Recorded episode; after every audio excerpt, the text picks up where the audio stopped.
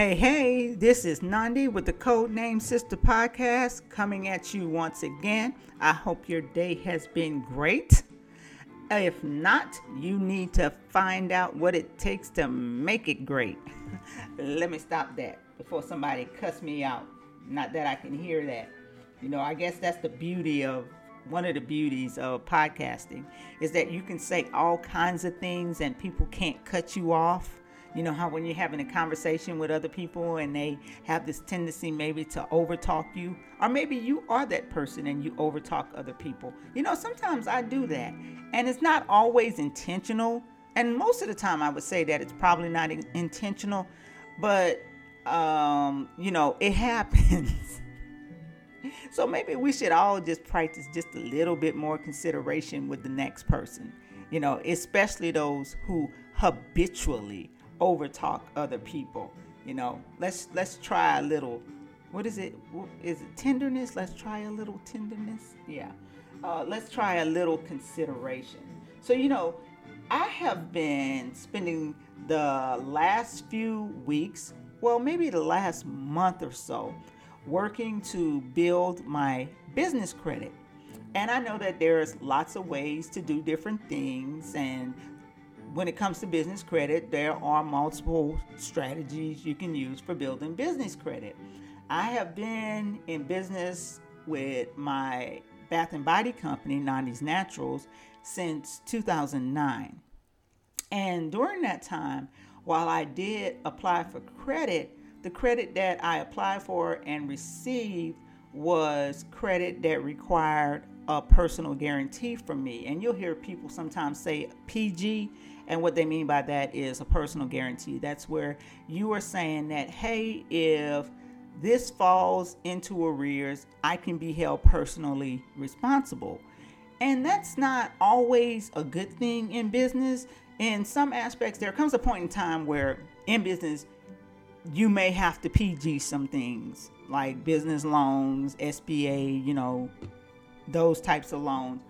But there are other uh, there there are other types of credit that you can get where you don't have to PG and it'll help you to build your credit to the point where you are better um, I guess you can say uh, more attractive to creditors when you apply for larger sums and different lines of credit. So that's what I'm working on with my business credit with that particular business. I'm working to build my business credit so that I can access more acceptable terms of credit from other places. And a lot of times when we hear credit on the personal side, it's like, oh, keep your debt low, keep your debt low, don't incur any debt. You know, make sure those credit cards don't go over 30% utilization, you know, which I say keep it less than 30%, just, you know, as an FYI, you know, somewhere about 5 10% of utilization. But in the business world, the credit that you're able to accumulate counts positively when you can show that you have been able to access higher limits of credit. So gradually higher and higher and higher. So to build my business credit, I started with these what are called net 30 accounts.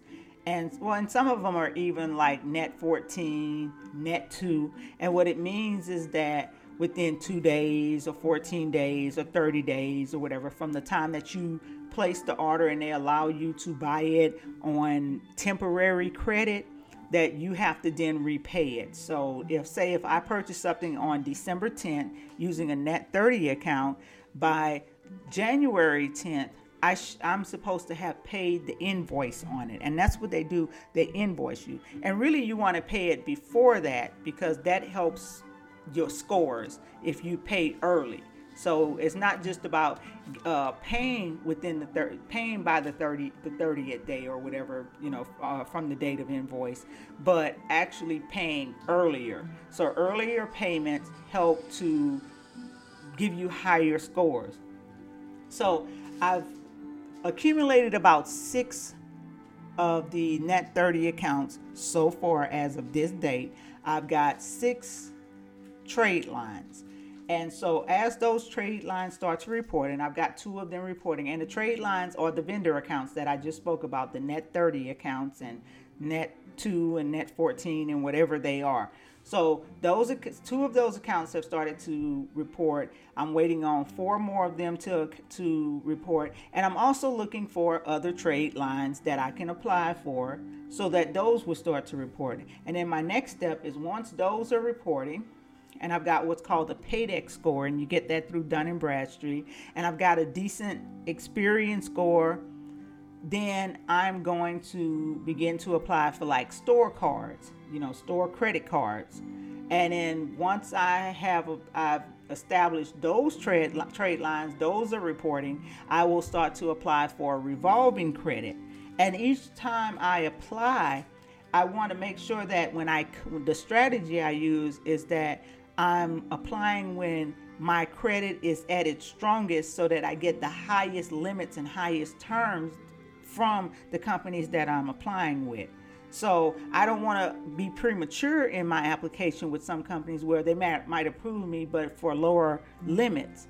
I want to wait until my credit is solid enough so that I am eligible for higher limits. So there's the revolving credit. And then once I've got my revolving credit, that's when my personal credit is really going to start to matter because at that point, I'm going to start looking at various business loans and lines of credit.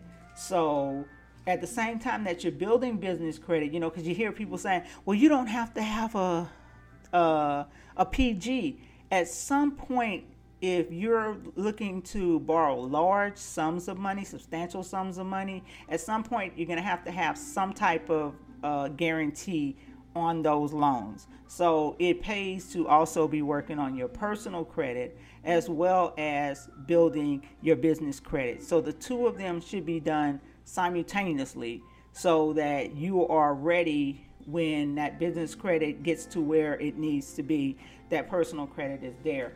And now, you know, I know some people go into it. I've seen some people, because there's some finance groups that I'm in, there are some people who are satisfied with just getting the business credit because they want to, say, buy a, a vehicle and it's not that they're using the vehicle for business, it's that their personal credit is so shot to hell that they can't get a, a, a loan on their personal credit with a decent interest rate and payment.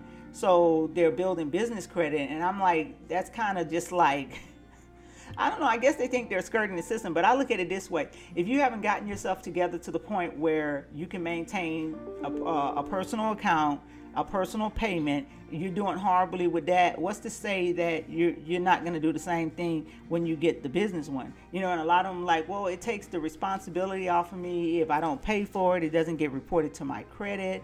And I look at it this way: whatever I'm getting in business, I need it to be a tool to make money.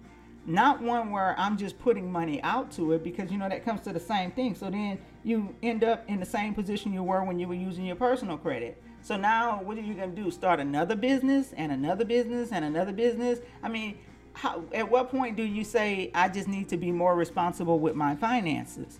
And that can be hard for a lot of us because, especially being black in America, a lot of us didn't grow up with the best money management skills, and we didn't always have the best examples of money management skills. And that's why so many of us are behind the curve. And I mean, that's just like me. I'm like, I've been congratulating myself because I am doing so well when it comes to managing finances, especially compared to my past. And it's so much that I'm learning and I'm inspired by what I'm learning. And I'm also, I'm even more inspired when I see the work that I'm doing to turn the tables. You know, when I when I see the fruits from that, it's just like, why, why, why did I do this? why didn't I know to do this in my 20s?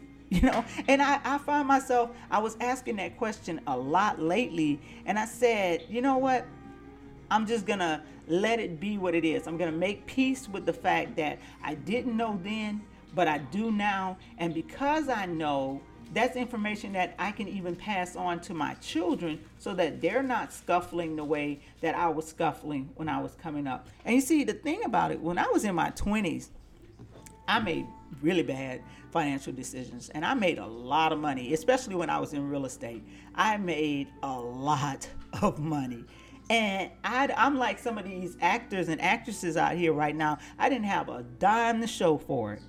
It was all gone, all the hard work, because real estate, anybody who's in the real estate business can tell you that real estate is not an easy business to be in.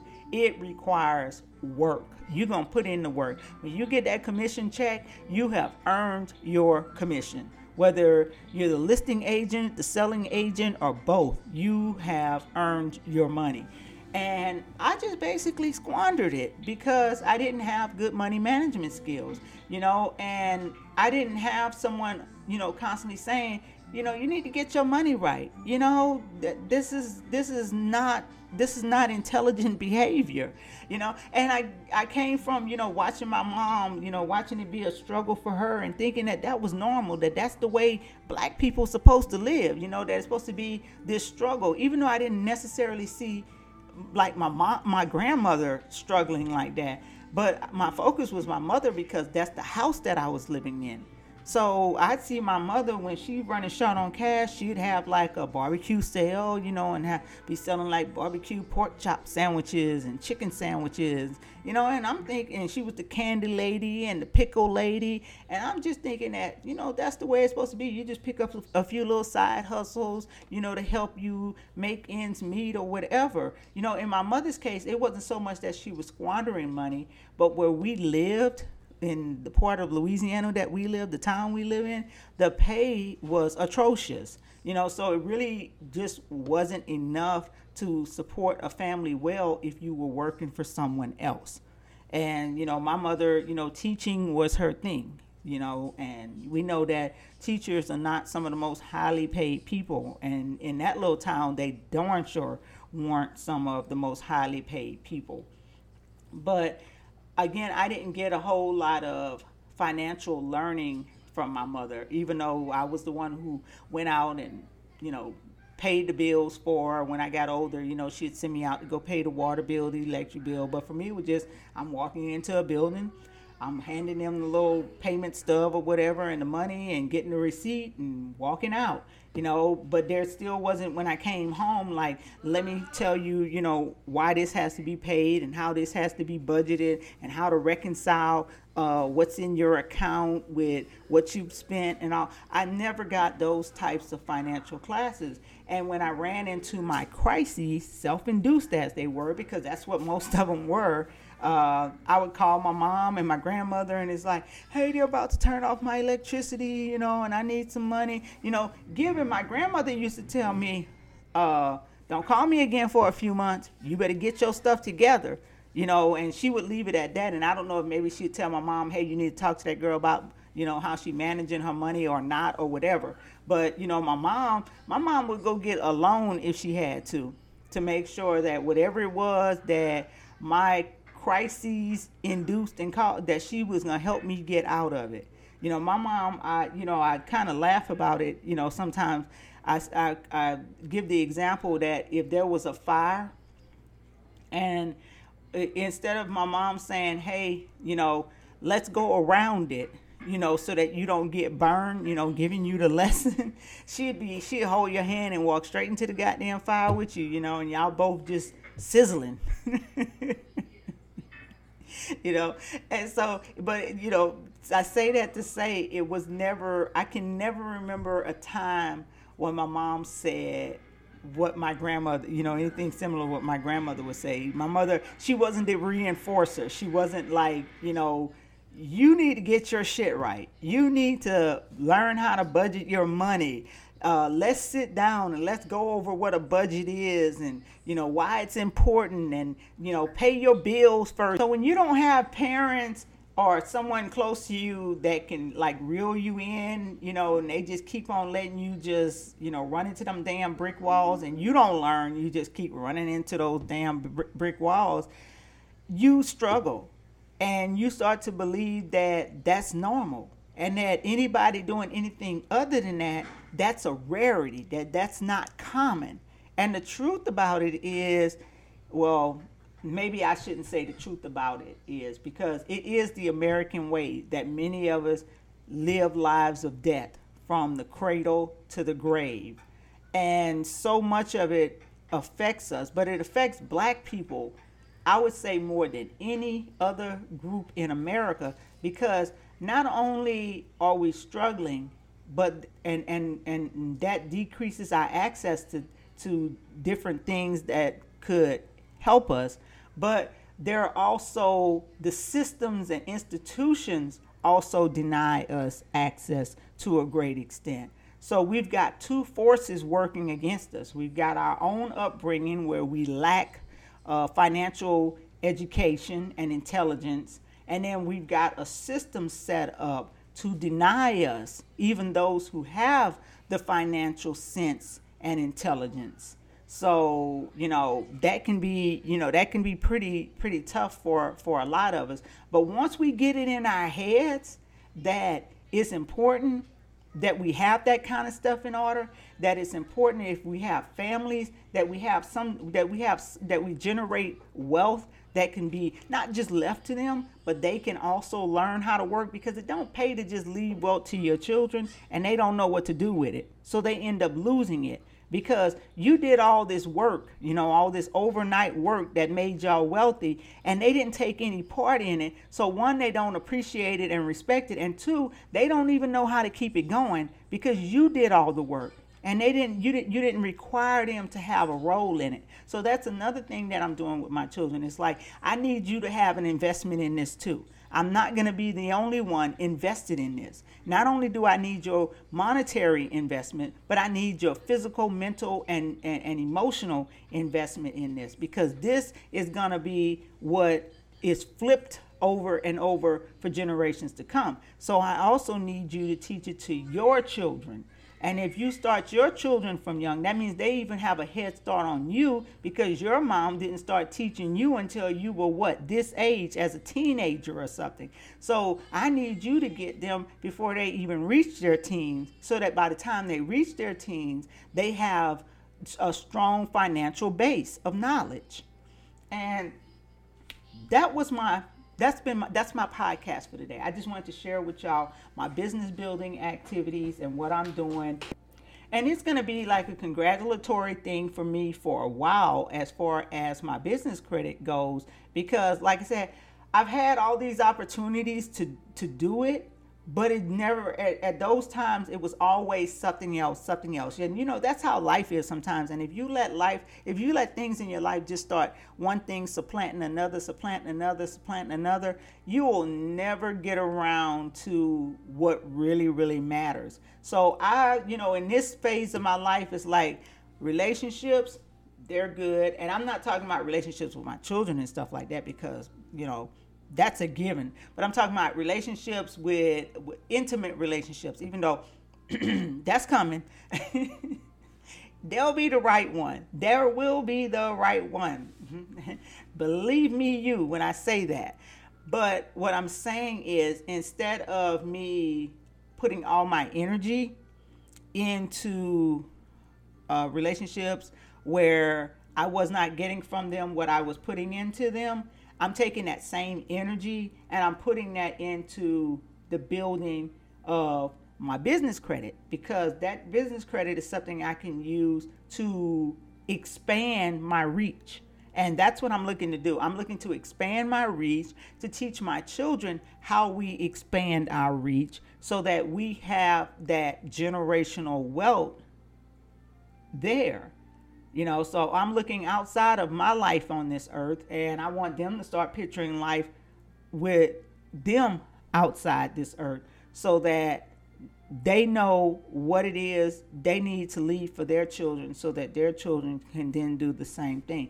Uh, we look at like the, the Waltons, you know, with Walmart. Uh, their father is gone, but his distribution of wealth is still there. And not only is it there, they're not just squandering it and not rebuilding it, they are adding to the wealth left behind by their father. And that's how that has to go. Because just like wealth is gained, in a, it can be gained in a generation, it can be lost in a generation. And some of the research I was doing actually says that a lot of the wealth that is gained in one generation is lost in the next. And I don't want that to happen because then that's just like hell. I could have just been, I don't know, living a subpar, substandard life. just seeing all kind of shit and broke all the time. You know, I could have did something like that.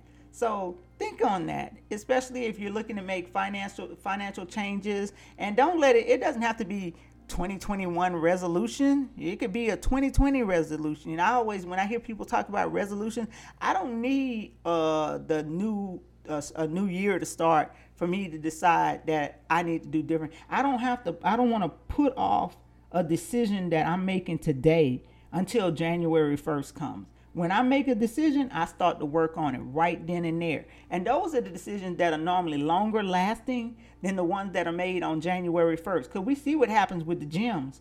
All these gym memberships, I, I know gyms probably make more money in January, in the month of January, than they do in other months. Because you've got all these people signing up because they're New Year resolution. And it's New Year, people, not New Year's, okay? It's the New Year.